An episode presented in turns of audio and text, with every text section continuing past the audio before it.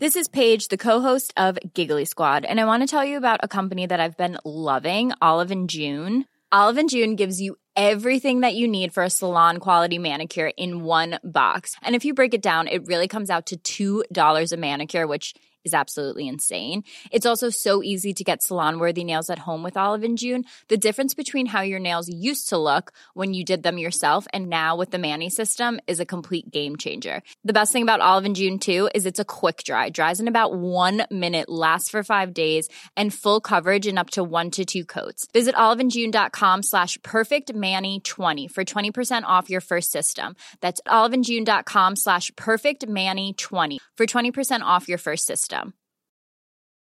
Many of us have those stubborn pounds that seem impossible to lose, no matter how good we eat or how hard we work out. My solution is PlushCare. PlushCare is a leading telehealth provider with doctors who are there for you day and night to partner with you in your weight loss journey. They can prescribe FDA-approved weight loss medications like Wegovy and Zepbound for those who qualify. Plus, they accept most insurance plans. To get started, visit plushcare.com slash weight loss. That's plushcare.com slash weight loss.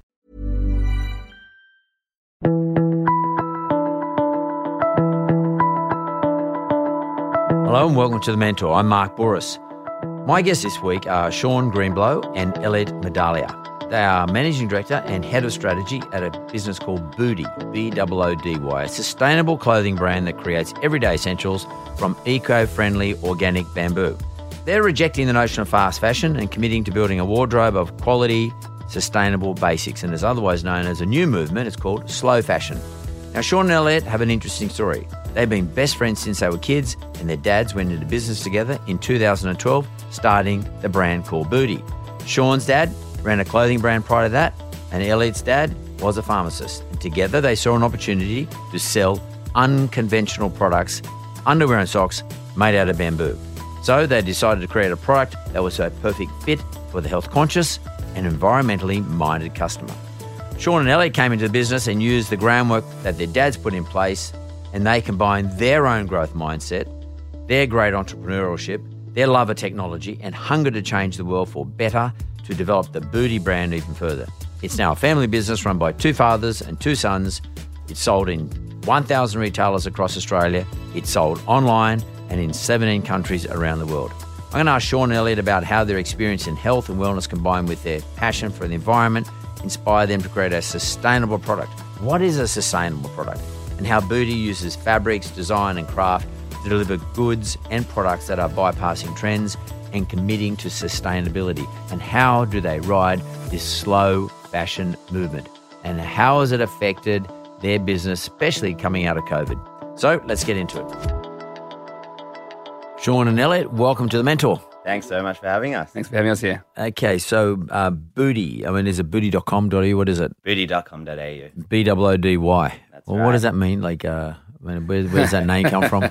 You got to ask our dads that one. Um, it's a bit cheeky, no pun intended, but uh, it's a kind of a, a, a, a- at the beginning was a mix between bum and bamboo. And Right. The, yeah, so it's Okay. Booty. Uh, as in as in booty. Yeah, yeah, booty, booty. Okay, I get it. Okay. But, but we often have that issue. It's uh, it's not it's not booty. We uh we, we often get confused. People saying, "Well, what what are you guys running over there?" it's a fun, it's a fun recruitment tool, that's for sure. so, Shaun, what's your background? Yeah, no, uh, I uh, took a great year off after school. Um, went into commerce and business. Uh, did a commerce degree at Sydney Uni and then a MBA over at UNSW. Went down the corporate route because that was uh, where I was meant to be, and uh, it was the the day I saw the guy next to me with a rear view mirror on his computer, and I asked him, "What's that for?" And he said, "So people can't, so I can see when people are coming." That I realized that it wasn't for me. Um, I moved over to technology, um, had a startup for a couple of years, and then went into the, the family business. What's your background, Elliot? yeah, so similar to Shaun, um, after school went and studied uh, commerce, did finance and accounting. I knew that neither of those paths in their raw form were for me. Um, I joined uh, a, a, a German venture capital company that was launching many startups in Australia at the time, and uh, ended up being one of the first employees at theiconic.com.au, which is um, obviously now Australia's largest online fashion store. Um, after a bit of time there, I went over to New York for six years, did some um, consulting before getting the itch to go back into e-commerce and startups, and joined a company there that uh, was called Jet.com that was acquired by Walmart, and then spent two years helping Walmart build their their e-commerce side of the business before uh, getting tapped on the shoulder to come back and, and help the guys with the family business. So I guess what you're saying is that you're both your dads.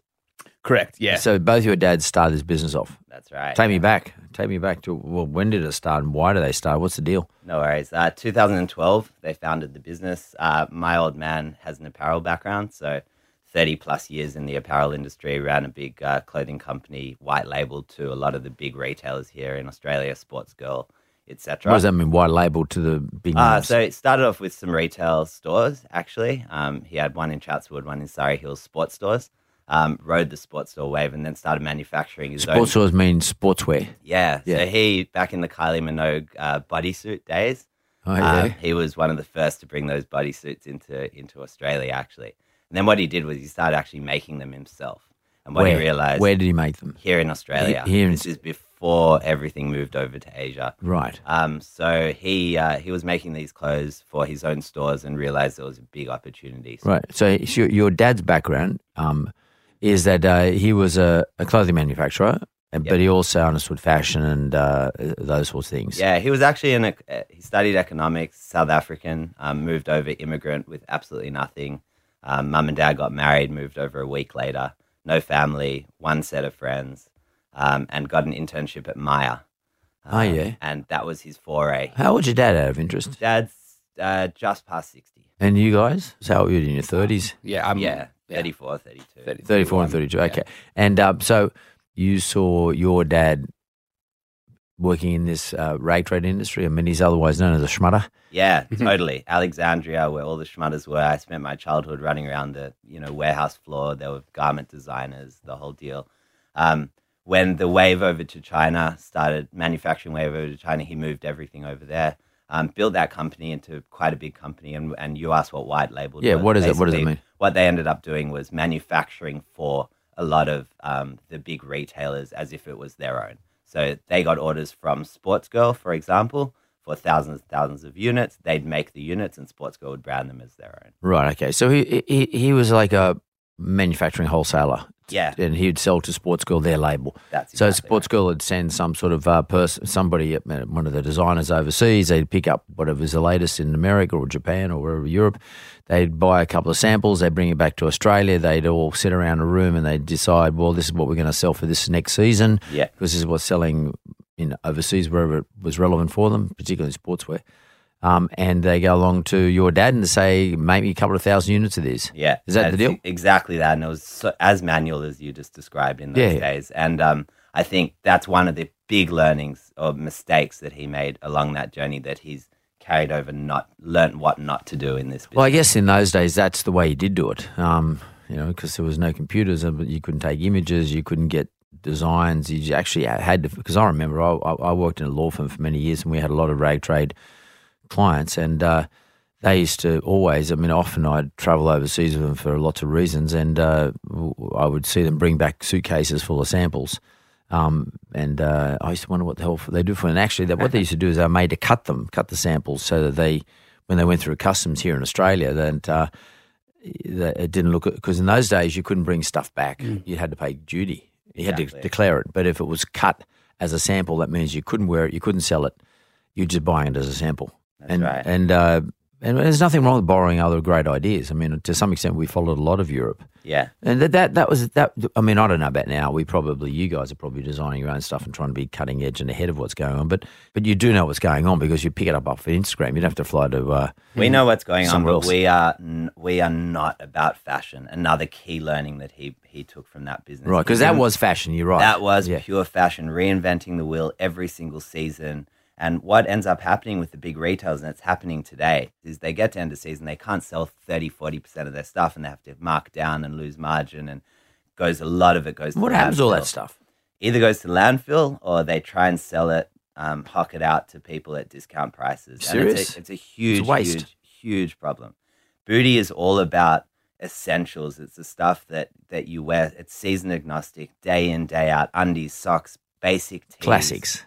Total classics. And we will never go outside of that. Yeah, that's Um, interesting. And, and in that way, we avoid all of those problems. The other big learning that he had from those days was he was controlled by one big retailer or two or three. You know, 80% of his business was from two or three customers. And he never wanted that again because they control you.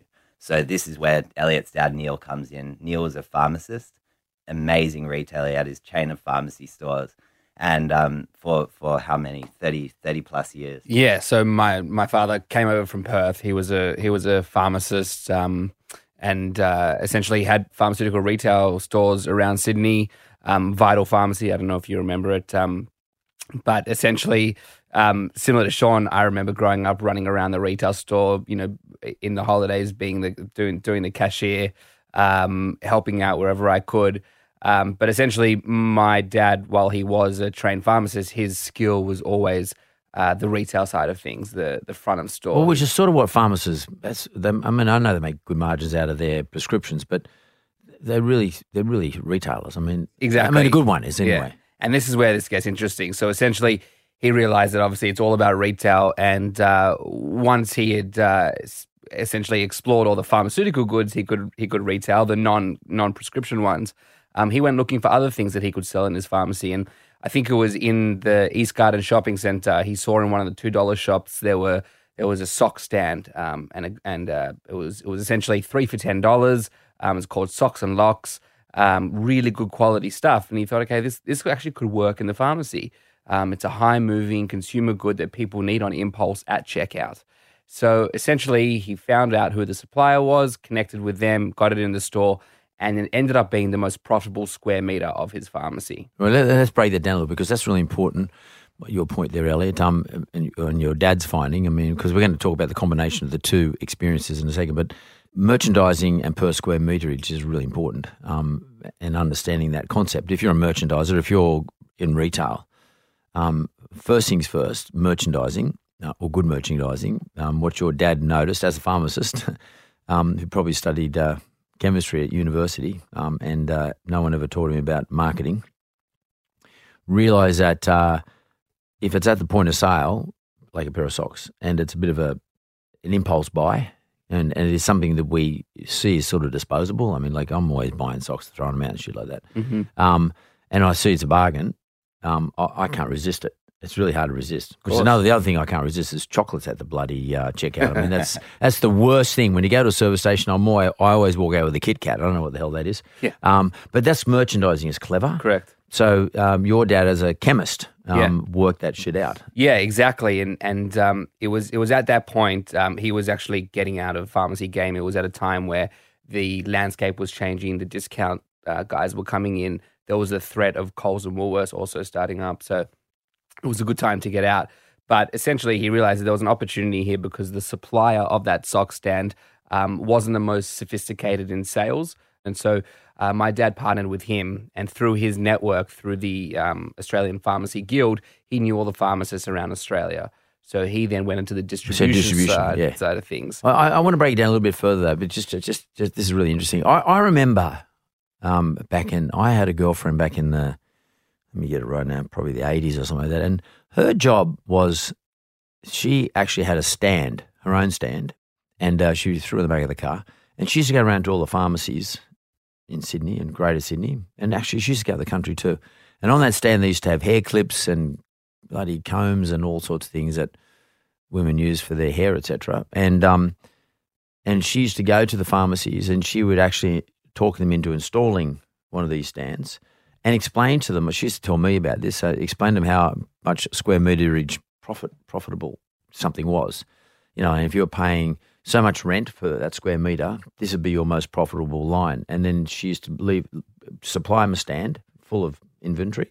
Then each month she used to go back, or whenever she used to go back and replenish the inventory. Um, is that what you're talking about? Like, because you know, like, but, but David Jones works like this. Most of the big retailers work this like that these days. They're all basically real estate owners, and they rent out the space Yeah. to whoever, whoever wants to sell the product. Yeah. And uh, it is actually getting down to the most profitable things, or having profitable things per square meter. Yeah. And farm, pharmacists are like that. Absolutely, and especially when you're talking on uh, to a pharmacist, they're already operating on pretty low margins. Yeah. So if you can come into something that's got that in, uh, incremental margin for them, and it's fast moving. and move. So that, but you better explain what fast moving means because a lot of people listening don't know what you're talking about. Like fast moving consumer goods, that's a terminology. Mm. But what does it mean?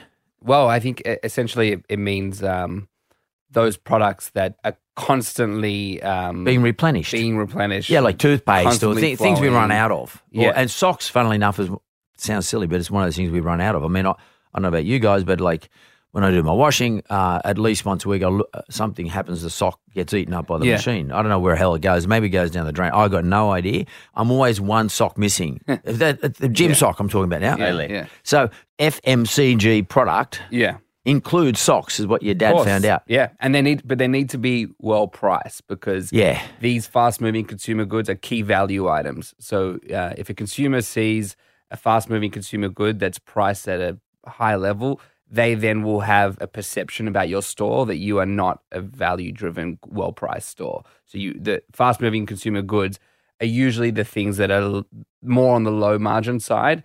And then the stores will make more of their money on the long tail then. Yeah, okay, got that. So Elliot's dad uh, worked this stuff out about merchandising, and uh, I, I guess you needed somebody. Well, tell me, So- why why this stuff? I so- mean, why why, yes. why got in my hand now? Why why are these socks made out of? What are they made of? This is made out of bamboo, but I'll take you back to the story about how it Okay. how how it continues. So essentially, you've got um, my dad's pushing the the sock stand, and he's he's now got it in twenty five hundred stores. So around did he have someone distributing it for him? Did he have someone walking around to a chemist and say, "Listen, you, you know, all these mates of the uh, pharmaceutical guild, look, would you like to put these in?" Yeah, so um, he partnered with um, agents and merchandisers in each state in Australia. Um, so ha- who are they? How does that work? uh, they're essentially um, commissioned reps. Yeah. So essentially, you're you've got reps who run their own companies. They go into um, they have a network of pharmacies in their region, and they go um, and sell your product for you, and you pay them. Like my girlfriend on used to sale. be. She was one of them. Yeah. She Really? worked for one of them. There you go. She got paid per per commission. And we still work with these guys today. absolutely, and they're very important because because they have relationships with the actual. So the pharmacist sees her coming in, he they would have known her. Yeah, Absolutely. yeah, and and it's also important because a pharmacist is usually um, you know pretty pretty spread in terms of staff, and these people are looking at the stand and saying, well, that peg's missing, that peg's missing, that needs a refill, and they're coming in and constantly refilling it, making sure it looks good because there's nothing worse than an empty stand. Bloody oath. Yeah. So okay. So uh, they've these commission reps, commission agents uh, for any of the products we're talking about. It could be hair hair combs or the your socks, etc. Yeah. Um, they're actually doing a whole lot of jobs for the pharmacy. They're making sure that the stands in the good spot because they all want to get the best spot. They, they, there's all the premium spots. They want to make sure that, and they're making sure the stand is full. Course, So it looks good. Yeah. And it's got the right product on it. Yeah. That sells and the product, the good products are at the top and the Yeah. less selling products maybe at the bottom. There could be some art uh, and some science associated with this. And it's all well priced. Yeah. And it's and it's well merchandised. In other words, there's a sign on it which says, you know, these socks are made 100% of so and so cotton or whatever the case may be. Yeah. And, and it works because your incentives are aligned because they obviously earn money when the sales are made by the store as well. Yeah. So no, I don't own the inventory. No, Uh, uh, Me, the pharmacist, I don't own the inventory. The pharmacist buys the inventory. buys the inventory. The agent doesn't own it, but essentially they're uh, the ones that are responsible for getting the sales done in Yeah. the- in the pharmacy, and then they take a clip. They they're incentivized. in Yes. that. So it's a sort of more of a variable cost. Okay, I, I get that. So now we were selling, uh, you know, so the- socks. so- what so happened? the, so the socks is going around Australia. It's become um, quite a successful uh, business, um, but essentially it's not my father's brand, and it's not really a brand. It's a commodity good. You know, it's, Yeah, yeah, Um, and you see it it's like now. If everybody you- else's stuff. If you see, if you go to chemists, we obviously go anywhere, you'll see socks and locks. It's everywhere around Australia. Oh, still socks and So- locks. Socks and locks. Exactly. What locks? What's locks? I think it's just a nice pun and, and a Oh, nice. it's no locks. You don't. They're not selling locks or something. No, no, I'm going to no, have to no. take more notes when I go to one of these uh, warehouse, chemist But warehouses that, that, joints. that's exactly the point. You wouldn't have noticed it because it's not a brand. It wasn't a recognizable brand. And that's where my dad came in. So dad had retired and he got itchy feet. And he came in and he um he said to Neil, who was his best friend for 20 years, he's like, That's Elliot's dad. Yep. Elliot's dad. he Oh, they're, said- be- they're mates anyway. Oh, we've been mate. We grew up together. We've been best Right. best family friends for thirty years, doing something called pasta night on us every fourth Sunday with five families. So we've we've we're brothers, and they're brothers. Um, and uh, Dad came in and said, "Look, I'm bored. I'm looking for things to do. You've got a genius." did your dad sell his business or just? yeah, yeah, yep, He right. sold the business. And did your, your dad sell around. his pharmacy? Yeah. Yep. Okay. and right. he was doing the socks thing. Yeah. And dad came over and said, Look, I know clothing. let me go and find you a pro- you you've you've discovered that in this channel you can sell non-pharmacy goods. So Yeah. Elliot's dad, Neil, Yeah. he he had good distribution. Elliot's dad had distribution Yep. and a different uh, a, a channel where he could sell something that was different. Yeah. that was, okay. it was unique. Right. Yep. Totally. Dad had the clothing background, and he knew what it was like to um, supply successful brands, not run successful brands at that point. So Dad came to Neil and he said, "Look, Neil, let me go and find something that fits this same model, but we can we can build a brand and give the consumer in a pharmacy who cares about their health, their wellness, and generally, as a result, the wellness of the planet." so was Let's how many years ago is this?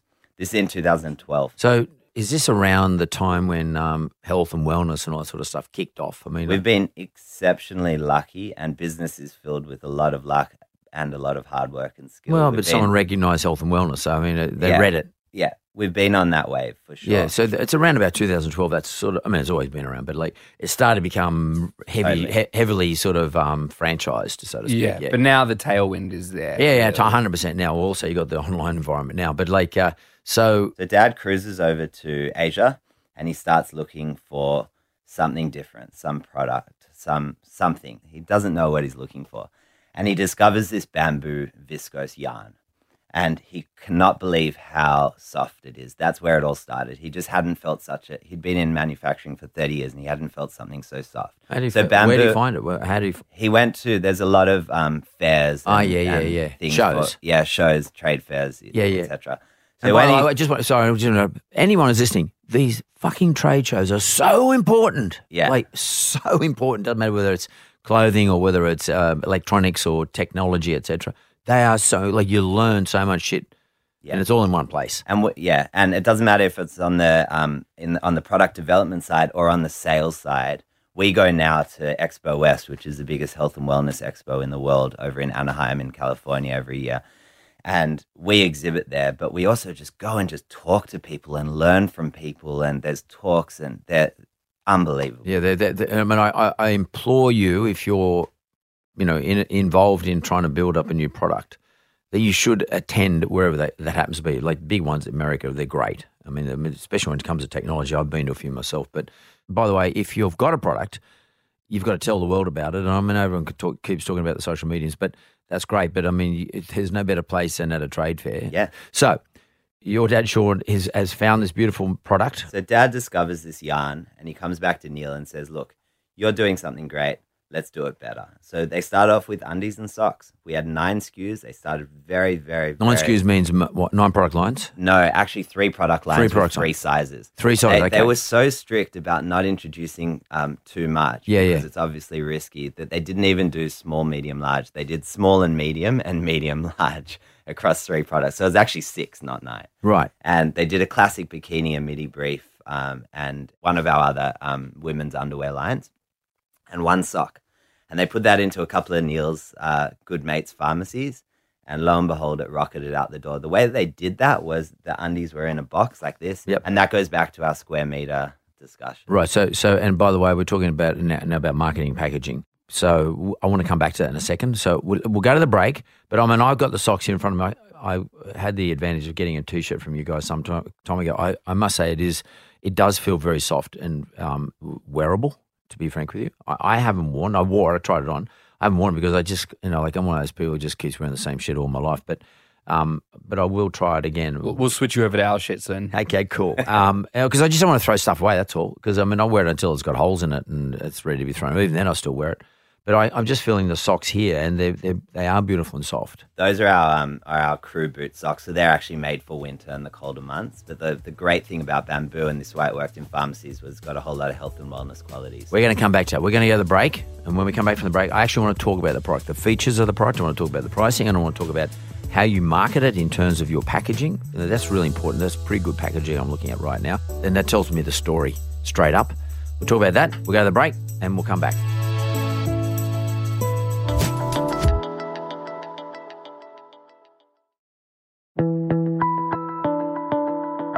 Okay, we're back from the break, and uh, I'm talking to Shaun and Elliot. Their two dads kicked off this business called Boody, which is um, bamboo-based Basic essentials. basic essentials, which means you know loungewear, pajamas, socks, t-shirts, gym wear. with no embellishments. Well, you'll never see a brand or a co- like big hyper colors and marks and stripes and stuff on our stuff. good because all that stuff shits me anyway. Um, I, Us too, I, as you I can like see, we're that. all, s- we're all wearing the same thing. I just want to wear it. I don't. I look. I have to be honest. Here, I don't want to walk around advertising someone's stuff. And I, you know, we know the brands that make you do this when you buy it because they're not paying me. Uh, I'm not going to pay to advertise someone's stuff. Forget it. Um, I mean, I got to wear something plain. Yeah, it's it's funny. Philosophically, it also presents a marketing challenge for us because we have hundreds of thousands of people wearing our stuff, but no one knows it because they're not walking around with it on the street. But that that's deep in our philosophy. We want you to be comfortable in your own skin. We want you to be you, um, and we want you to be comfortable wearing our product. And and that means like we don't need you to tell the world that you're wearing our product. It's all about fostering our brand, fostering our community, and and that's how we've grown. and and not just that the the product is usually below several layers because uh, the lion's share of what we sell is the underwear so even if we wanted to show it in terms of the branding most people or it's wouldn't worn see at it. home when no one else is going to see it. Exactly. Like it's loud. So, uh, okay, t- how did you two boys get involved in the business? I mean, the sons of the dads. I mean, in 2012, uh, and here we are 28 years later. It's not that long ago.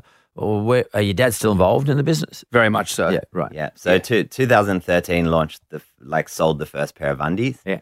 Um, 2014 uh, we were in probably by that stage 200 uh, pharmacies um, because of of Neil's hard work and and and uh, network. And they came to me. I was doing some other stuff, and they came to me and said, "Hey, you know a bit about technology. Can you like we hear this thing about online? Can you you know help us work it out?" So I was doing some other stuff, and I I, I spun up a, a crappy website at that stage um, in my spare time, and lo and behold, what I found was all the metrics were amazing. Like we weren't selling. There, there- there's a whole lot of metrics in e-commerce: average transaction value, um, conversion rate, etc. Um, what I was finding was our our ATV. So we were selling not one, not two, but like four or five units in an order of nothing, no marketing, no nothing. And what what I realized was happening, going and speaking to customers, was people would be in line at a pharmacy. They'd see our Boody stand, and they would uh, see the undies, and they go, "Oh, that's interesting, bamboo. That's kind of unique." They'd feel it because we've got a little fabric swatch on the stand. They go, "Oh, that's comfortable. Twelve ninety five for a pair of a pair of brookies. Let me, uh, you know, I'll give it a go while I'm waiting at the checkout." And what happens when you buy a pair of undies that you love? You go and buy one for every day of the week. So they'd search us online and they'd go and buy. So I immediately saw this opportunity, and it took about three or four um, tries of our dads asking me to join the business to help push this along. And on the fourth time I joined, so that was 2015. And uh, what I brought to the business was obviously that e-commerce uh, technology piece, but also kind of operational diligence and structure and you know strategy, which which I'd learned from my background. So I, I spent about 50% of my time building the e-commerce business, which was zero back then, 2014, 2015. Um, today, it's about 70% of revenue. Right. And but you still need the physical outlets because that's a great We are awareness. so grateful. for that. Absolutely, and and that's I think in today's day and age when you're running a website, a lot of people try to do direct to consumer websites. So you start from from the website and no physical presence, but essentially because um, a lot of advertising dollars have moved online, the um, return rates on advertising have gotten much lower, and the bids on certain terms have gotten much higher. So it's harder to make a profitable direct to consumer company if you don't have the physical presence. So this multi-dimensional approach that we have allows us to bring down your um, customer acquisition cost um, for because we've got these organic stands in you know 15, 1500 stores around Australia that act as little billboards for ourselves. Essentially, we have 1,500 stores, but we don't pay rent. We don't Yeah. pay staff. Well, that's the killer normally because someone they feel as though they've got, they've got 50 lines or 50 products within their range, which means they've got to have their own store, which means they've got to pay rent, and the rent kills you. Whereas you don't pay any rent for your little square meter or whatever it is. You no, pay. I mean, we, we pay margin. you pay margin, which is a variable cost. Correct. Yeah, so it's much better. Yes. You got the best of both worlds. You got online and you got 1500. So can I just talk to you about the product itself? So there's a number of products here in front of me. We've got you know, stuff you wear to bed. What do you call it? Bedwear or something? I don't know what you call Loungewear, it. Yeah. sleepwear. Loungewear, sleepwear. Um, and uh, there's something here for kids, uh, onesies. And you've got men's undies over there. I can see. I've got t-shirts there. And I, and I, I was touching a pair of socks earlier on. Um, what, what about say um, compression wear? Do you make compression wear? Yeah, we've started in the um, in the active line, but we're not yet into the uh, real performance wear for for men. So I wouldn't say. What about for women? Do you have like what do you call the, the stuff they wear to go to yoga? What do you Yeah, call we, tights? we we have leggings and tights. Leg- for- leggings for- and yeah, tights. There's, Okay. there's there's a pair right there. right. Okay. And are they, th- th- in terms of tights, are these proper compression? No, so They're- they're just- we are not trying to compete with the technical performance wear guys. We are trying to to make your um, they're perfect for yoga. Um, they're perfect to wear to the to the yoga class or gym and at the yoga class or Right. gym. So in terms of your, how many products do you now have? What's so we have four collections. Um, you touched on them there. We started with our basics range. So we got Boody Basic, which is men's and women's basic essentials: undies, socks, t-shirts, leggings, etc. Um, we then launched Boody Baby because all of the people, all the mums mostly that were buying um, our clothes were saying it's so soft. I'm wrapping my baby around it. So we launched Boody Baby. So that's uh, the same the same beautiful yarn um, for zero newborns to two years old.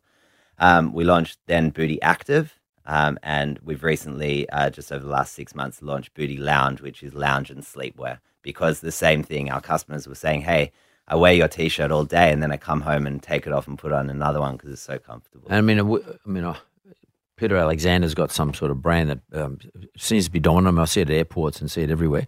Um, I mean, I guess you're taking on people like Peter Alexander. Yeah, I'd say look, there's there's several incumbents in the industry, um, but essentially we have the the end goal, or we call it our our BHAG, our big hairy audacious goal, to become the most loved everyday sustain, sustainable basics brand in the world.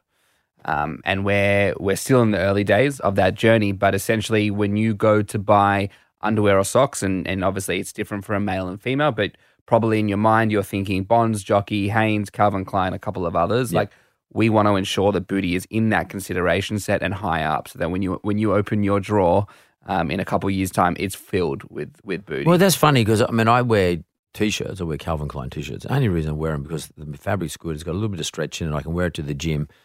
I can wear a white t-shirt to bed, and I and I don't wear white t-shirts. You know, I just wear a black t-shirt to the gym, or, or I can wear it here. I got one on now.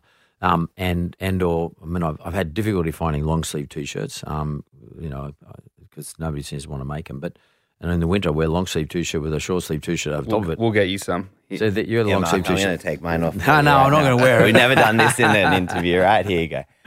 Thanks very much. What size is it? It's a And large How long have you been wearing it for? That's all. and where'd you lounge last night? So, but thank you. But uh, well, it's funny because I haven't been able to find anything. I used to be able to buy um, uh, long. Um, Calvin Klein used to do it. So, uh, my question to you is, how do you replace that? How do you get me to, apart from what you've just done now? But I mean, how do you get me to uh, start putting Boody in my drawers instead of Calvin Klein? Because that's that's the deal, isn't it? Yeah. If you can start convincing people like me to change over. Yeah, of course. And I think uh, the first part is what Shaun was mentioning before in terms of awareness. You have to see it somewhere and you have to try it somewhere to really get hooked into the brand because we know that it's all about the comfort of the product Yep. that really bring people in. But an additional point of that is that we are sustainable. And, and I think in today's day and age, um, the, the tailwind of sustainability is huge. And when you can provide that to a customer, Well, what does that mean? Sustainable. I mean, that that could mean many things. What do you mean by sustainable relative to, to say, I don't know what some whatever I got on now. I got a cotton t-shirt on. You know, I think a lot of the big brands are jumping on the sustainability bandwagon because it's the thing at the moment. But for us, it's really about being considered and thoughtful from supply chain all the way through to when you get your garment. So everything from ethic ethics around our um, our manufacturers and working very closely to- with them. to make Explain that sure how that works. Tell me. fair labor, fair pay, non-abuse, um, no child labor, etc. How do you how do you? I mean, all right, that's the story you want to tell, but how do, how do you assure that's a difficult one? We How- keep a very close relationship with a very small amount of suppliers, um, work very closely with them, and also ensure that there's external certification on every single one of those suppliers and the and the factories that they use. Yeah, are you saying to me, um, there is it? I didn't know this, but is there a, such a concept that there's a certification as Sure. to something Absolutely, there's multiple. So um, at a consumer level that. I can read it or something? Absolutely. Is it So on the go- label or something? Or? It's on our, a- it's on it's our on our box. You can also go to our website, and there's a page up there, which shows all our certifications. Right, because that, that's interesting. That hasn't, we don't think about that much. We don't talk about that much. You know what I mean? Yeah, we should. Um, Um, it's, we, we we should, society should, but it's not a, it's not a discussion. Uh, it, it's definitely growing. I'd like to be I think there's- sustainable, but There's, I- I- unfortunately been some catastrophes um, with some of the big, bigger um, retailers' supply chains over the last couple of years, which have brought a lot of light to it, which we think is a great thing. Um, but it goes beyond that for us. It's also about the way that we transport goods. So, so really focusing on no out of stocks because what out of stocks means you have to air freight. Air freight has a greater carbon footprint than shipping. So making sure we're in stock all the time, and that's obviously got benefits for the consumer. Everything to our packaging, um, we use no plastic across our packaging at all. That kills me. So And bamboo itself, of course, is is one of the one of the biggest sustainability points in the sense that it uses ten percent of the water uh, that cotton uses in order to grow. It's highly Big deal in renewable. Australia. Exactly, it's highly renewable.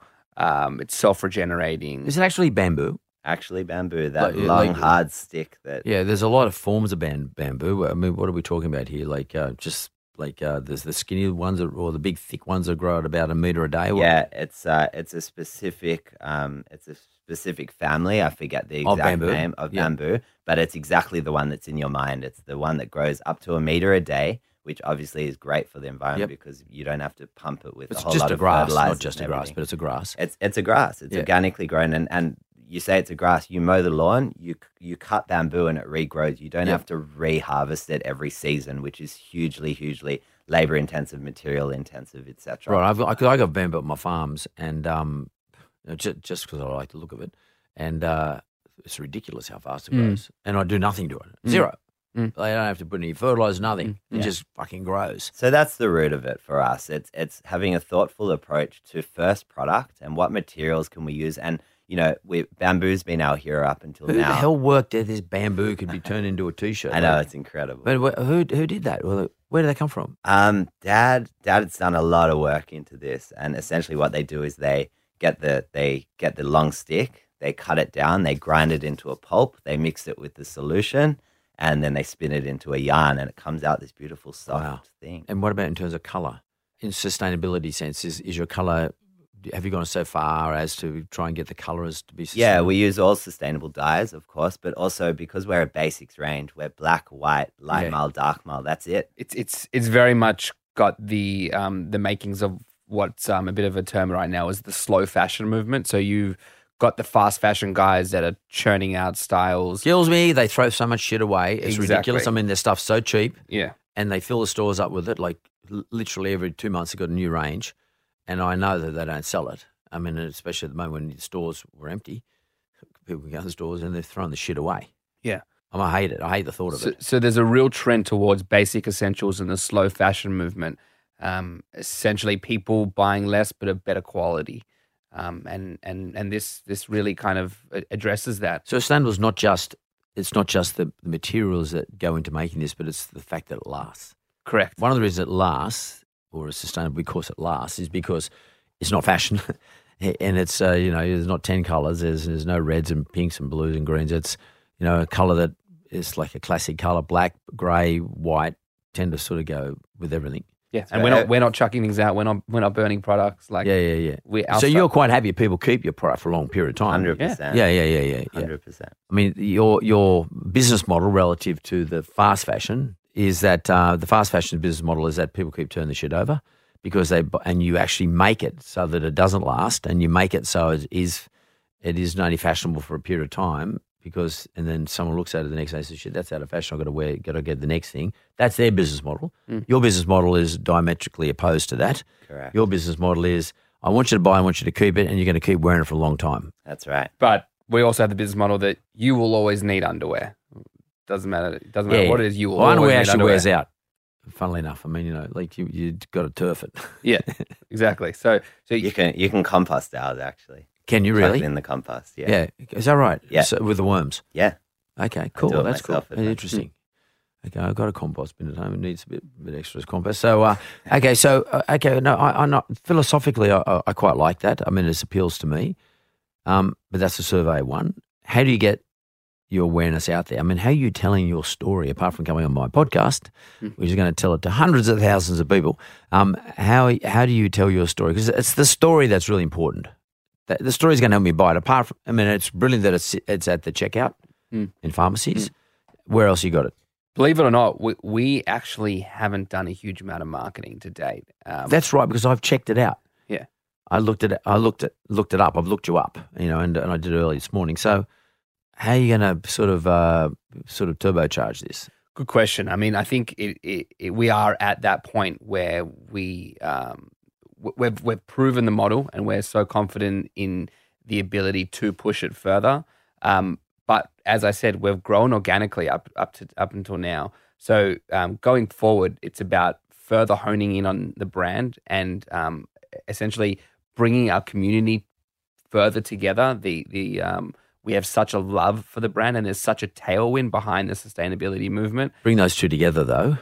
L- Like, let's say, how do you get a sass and bide moment where you get, um, you know, one of the Kardashians wearing it in New York, you know, or somehow telling every or a photograph of them at home with your gear on? I mean, Yeah. how do you get that sass and bide we're, moment? we're at the um, we're at the inflection point now where we're actually thinking. So uh, up until now, the only marketing we've done has been very direct um, online, basically um, Google, Instagram, Facebook, that kind of Yeah, stuff. Yeah, I looked at your Instagram stuff. Yeah, I mean, it's it's okay, but like, it's not going to turn me over. You know, I'm not going to jump. Wow, fuck, I got to get that shit. Yeah, so so we're at the inflection point now where we're putting together the plan of how do we really So, are you talking about like now influencers? yeah. Yeah. Yeah, so, that- what that- sort of person would, in an ideal world, who, who would? I'll give you an example. Actually, our our um, our partners in America, um, they're our distributors there. They work with a PR firm, and um, the PR firm has this store where influencers and celebrities can come and try on products. Yep. Um, and uh, lo and behold, a few days later, um, on her Instagram, Emily Ratajkowski. Explain that one. I didn't know it either, Mark. She, she was um, she became famous on the the Robin Thicke um, music video um, Blurred lines. "Blurred Lines." Um, with She's incredibly good looking woman and she's got 26 million followers What on the fuck? Instagram and she posted a video wearing a Boody bra. All right. Very, very clear. And can you explain how that all works? So, like, I mean, so you understand it, but like, we, we've got a lot of people listening to this. yeah. There are stores in America. Well, this is a PR firm in the states that um, our our partners in America work with, and one of the ways that the PR firm gets awareness for their brands to um, people of influencers is they have this um, this store, this cool store in LA uh, that that that celebrities and influencers can come to to get products for free, try them on, um, and if they like them, they can then start working with the brand. Right. Um, and essentially, Boody uh, is promoted in that store. And uh, Do you have to pay for that? yes, you, you pay a you pay a retainer to the PR firm Right. to be in that store. Right. It's. I uh, mean, just so everyone gets a bit of an idea, like, is that an expensive retainer? I mean, you got to pay hundred grand or twenty grand or no, I um I believe it's about five grand a month. five US. five thousand a month. So, and and you just send your stuff over, and the the celebrities go to these stores and hang out, and they probably get it, get in there for free, and they can try and wear or take away whatever they want. There's no obligation if they like it; they can put up on their own They put stories. it they, they put it up on their stories, and and um, for us it's amazing because it's it was completely organic in the sense that um, if as a brand you want to work directly with um, Emily Ratajkowski to promote your product, you're talking six figures easily. right. But what happened was there was a tailwind off the back of that. Even we didn't even have to push it that hard, but the, there was a People magazine article about Emily Ratajkowski wearing Boody. There was another article. So all of this it kind of fuels the fire once the influencer thing starts getting. So, did, well, can I ask you this, Shaun? Did once you saw she put this up on Instagram, did you then have like a PR machine here to get behind it and start pushing it out everywhere, make sure People Magazine wrote about it? What, what did you do, or just to catch you unawares? Um, well, essentially, again, you got to be careful with what you do with it then because she's not officially supporting your brand, and Right. there's a whole bunch of um, legalities. There's rules to do with around that. Yeah, yeah. exactly. But um, the uh, the PR firm um, in America that our that our partners work with did um, do whatever they could, and essentially it got it into People's Magazine then. Um, and now there's talk about what else we can we can do with it. It's a bit of a sensitive time at the moment because of everything that's going on in America, so they've held back a little bit on on the hard push. Um, but but it's yeah, there's there's a lot of opportunity. And how did you support it, Shaun? Like your area of expertise, like how did you how do you support something like that with like landing pages, etc. I mean, like and and or uh, understanding the metrics and you know and what worked and what didn't work, and then how to boost it. I mean, yeah, you- so we're, we're lucky. We've got a we've got a whole team around that now. We've got a head of online. We've got a whole creative team who are working off the back of those kind of things. But really, it's about having a it's staying ahead of the curve as well. Yeah, totally. Using using the metrics, pulling different levers um, to take advantage of those opportunities and others. Um, one challenge that an opportunity like that brings is having enough stock to actually sell off the back of that. And not I using think- air I freight. think- yeah, yeah, totally. Um, I think we sold what was it like eight thousand bras off the back. You're of joking. that post or something. It's crazy, and they ran out of stock. It was it was. this is in America or yeah, these are our American partners. So we have distribution agreements with people that um, we give the license to overseas. Right. So we run we run brand and product, and they sell the product. yeah, yeah, totally. So they're, but they're doing it in America for you. So how many countries are you selling into? We're in about 17 now through um, five key distributors. Right. So Yeah. uh, the Americas, The, the Americas, the guys in America, they they um they they run um, America, Canada, and the UK. Yep. Um, then we have um, the Scandinavia region. Yep. Then we have a, a distributor in Japan, a distributor in Korea, um, and then we have a distributor in South Africa as well, wow. And New Zealand. and New Zealand, of course. We, we can't forget New Zealand, and No. and and you, and you guys manage it here in Australia. So, well, what are the next steps for you? Well, where, where are you going to go to? I mean, I guess you're not going to try and do too many more product lines because it gets a little bit clumsy after a while, doesn't Yeah. it? Yeah, it does. I, I think. Look, I, I mentioned before, brand marketing huge for us um, in terms of next step because we know well we've got something extremely special here, and we know there's a huge tailwind of, of in the sustainability. Well, movement. talk about that now. Tailwind. You Yes. had COVID. People have been staying home, haven't been Yeah. going to the shops. Correct. What the fuck happened? I mean, have they gone and looked? Have they gone searching, looked shit up, and uh, all of a sudden you're getting more work through, more, more orders through this period? Yeah, look, so it, it's almost guilty um, to talk about, but I, I think COVID actually did uh, do some wonders for our business. And lots of other businesses, by the way. That's great. We were lucky that uh, the the lounge and sleepwear line was relaunching um, at about the time that we all went into lockdown. And of course, people want to be comfortable um, when they're at home. When Especially they're when on a Zoom home. call, you Ah, absolutely. Doesn't matter what's on top, but at least you know you- oh, Yeah, what's yeah, on. You want to wear be your shirt and tie and just wear Yeah. whatever you like. Wear nothing underneath you want. I mean, Yeah. but, but and what you're doing here is you're promoting a product that actually um, fulfills that sort of Screams comfort. Absolutely. We were also really lucky that our wholesale channel actually remained open. We were one of the many few. You know, we're in forty percent pharmacies, forty percent natural because because they're grocers. because they're they're, they're, cons- they're considered essential Essentials, yeah. services. Yeah, so that that channel remained open for us as well. So our wholesale could keep firing, could keep pushing, and then online, I think we followed a trend that was a greater trend where online picked up. So what would you have picked up? Like in terms, of, I mean, I guess you got a fair idea where your percentages are. You know, would- have you had a twenty percent pickup in online, or just or as it particular items or product lines? We had about a almost a two hundred percent pickup. Whoa. We had some of our best our best months, but I, I, you, I you do. feel embarrassed to nearly say Yeah. that. I do, and I want to caveat that because at the beginning of COVID, we got early wind of it because of our supply. The, it started in Asia, right? Yeah, our yeah. supply chain. So we got early wind, and we started planning for the worst. And we did a lot of things. We looked at our cash cash flow. We reforecast. We um, put all our our entire team went to four days a week so that we could cut. And we are in unbelievably grateful to our employees for that. Everyone's since come back up but we all took a hit and what ended up happening was we we planned for the worst and we actually had a pretty good couple of months And, and and I'll also say that's hugely credited to what our dads have built in the sense that a lot of businesses today they start with the brand and marketing first and and let the profit or acquisition of their business come later where we were profitable from day one. So when uh, when a pandemic hits and and shit really hits the fan um, we we aren't in a position where we're necessarily going to be wiped out so quickly. We can kind of You got a balance sheet. yeah. Yeah, Yeah, yeah, and and you've accumulated something.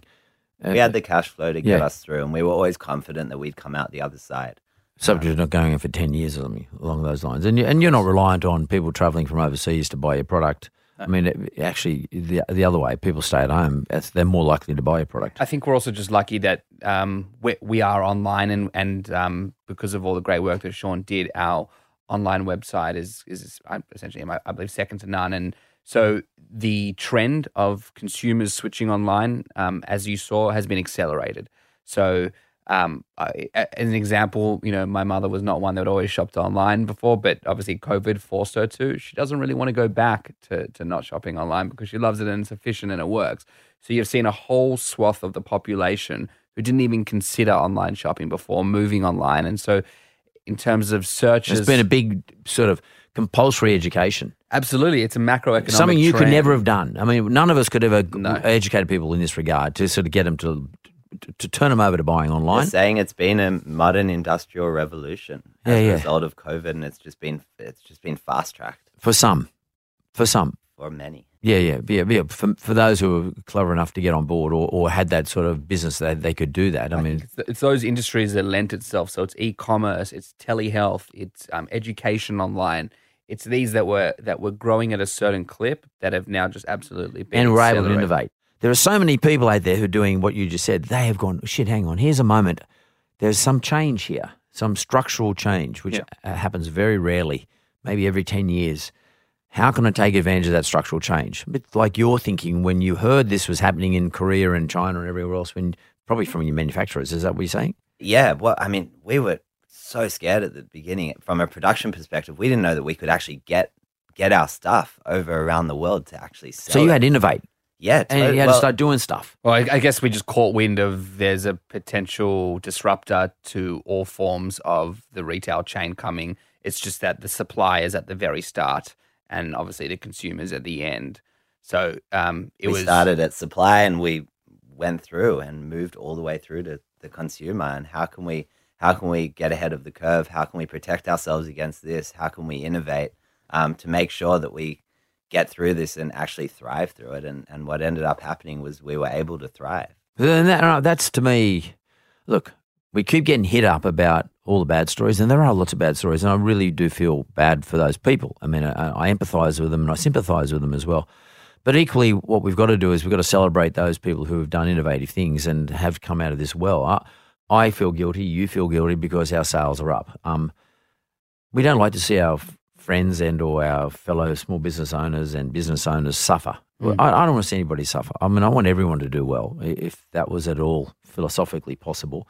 Um, but at the same time, we've got to celebrate when people do a bloody good job, which is what you guys have done. Yeah. So we shouldn't feel bad. Hmm. Don't Yeah. feel bad. but also feel really grateful i think for Grateful is important. That's for- what you should feel. for feel. us, it's um, our dads have set this business up for success. There's no doubt about that. And um, their learnings of 30, 40 years of, of career experience where they've had some hard knocks allowed them to set this business up so that we could come in and provide our expertise as young, dynamic, entrepreneurial, growth minded people.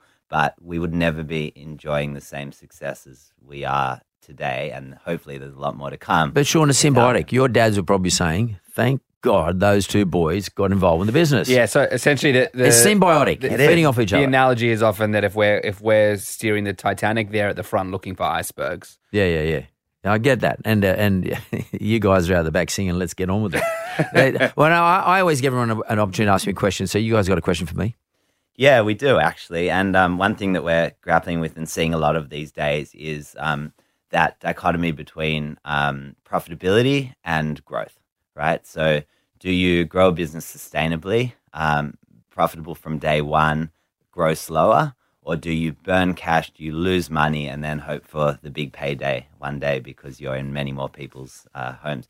And it's something that we're grappling with all the time. Um, and at this inflection point, it's interesting to hear your Well, And, and I'll just add, it's it's very much in the consumer products world because it's a it's a market share land grab of, often, um, and then a, a lot of these brands will will grab market share and then hope for the big acquisition by a large incumbent because they don't have as much research and development themselves.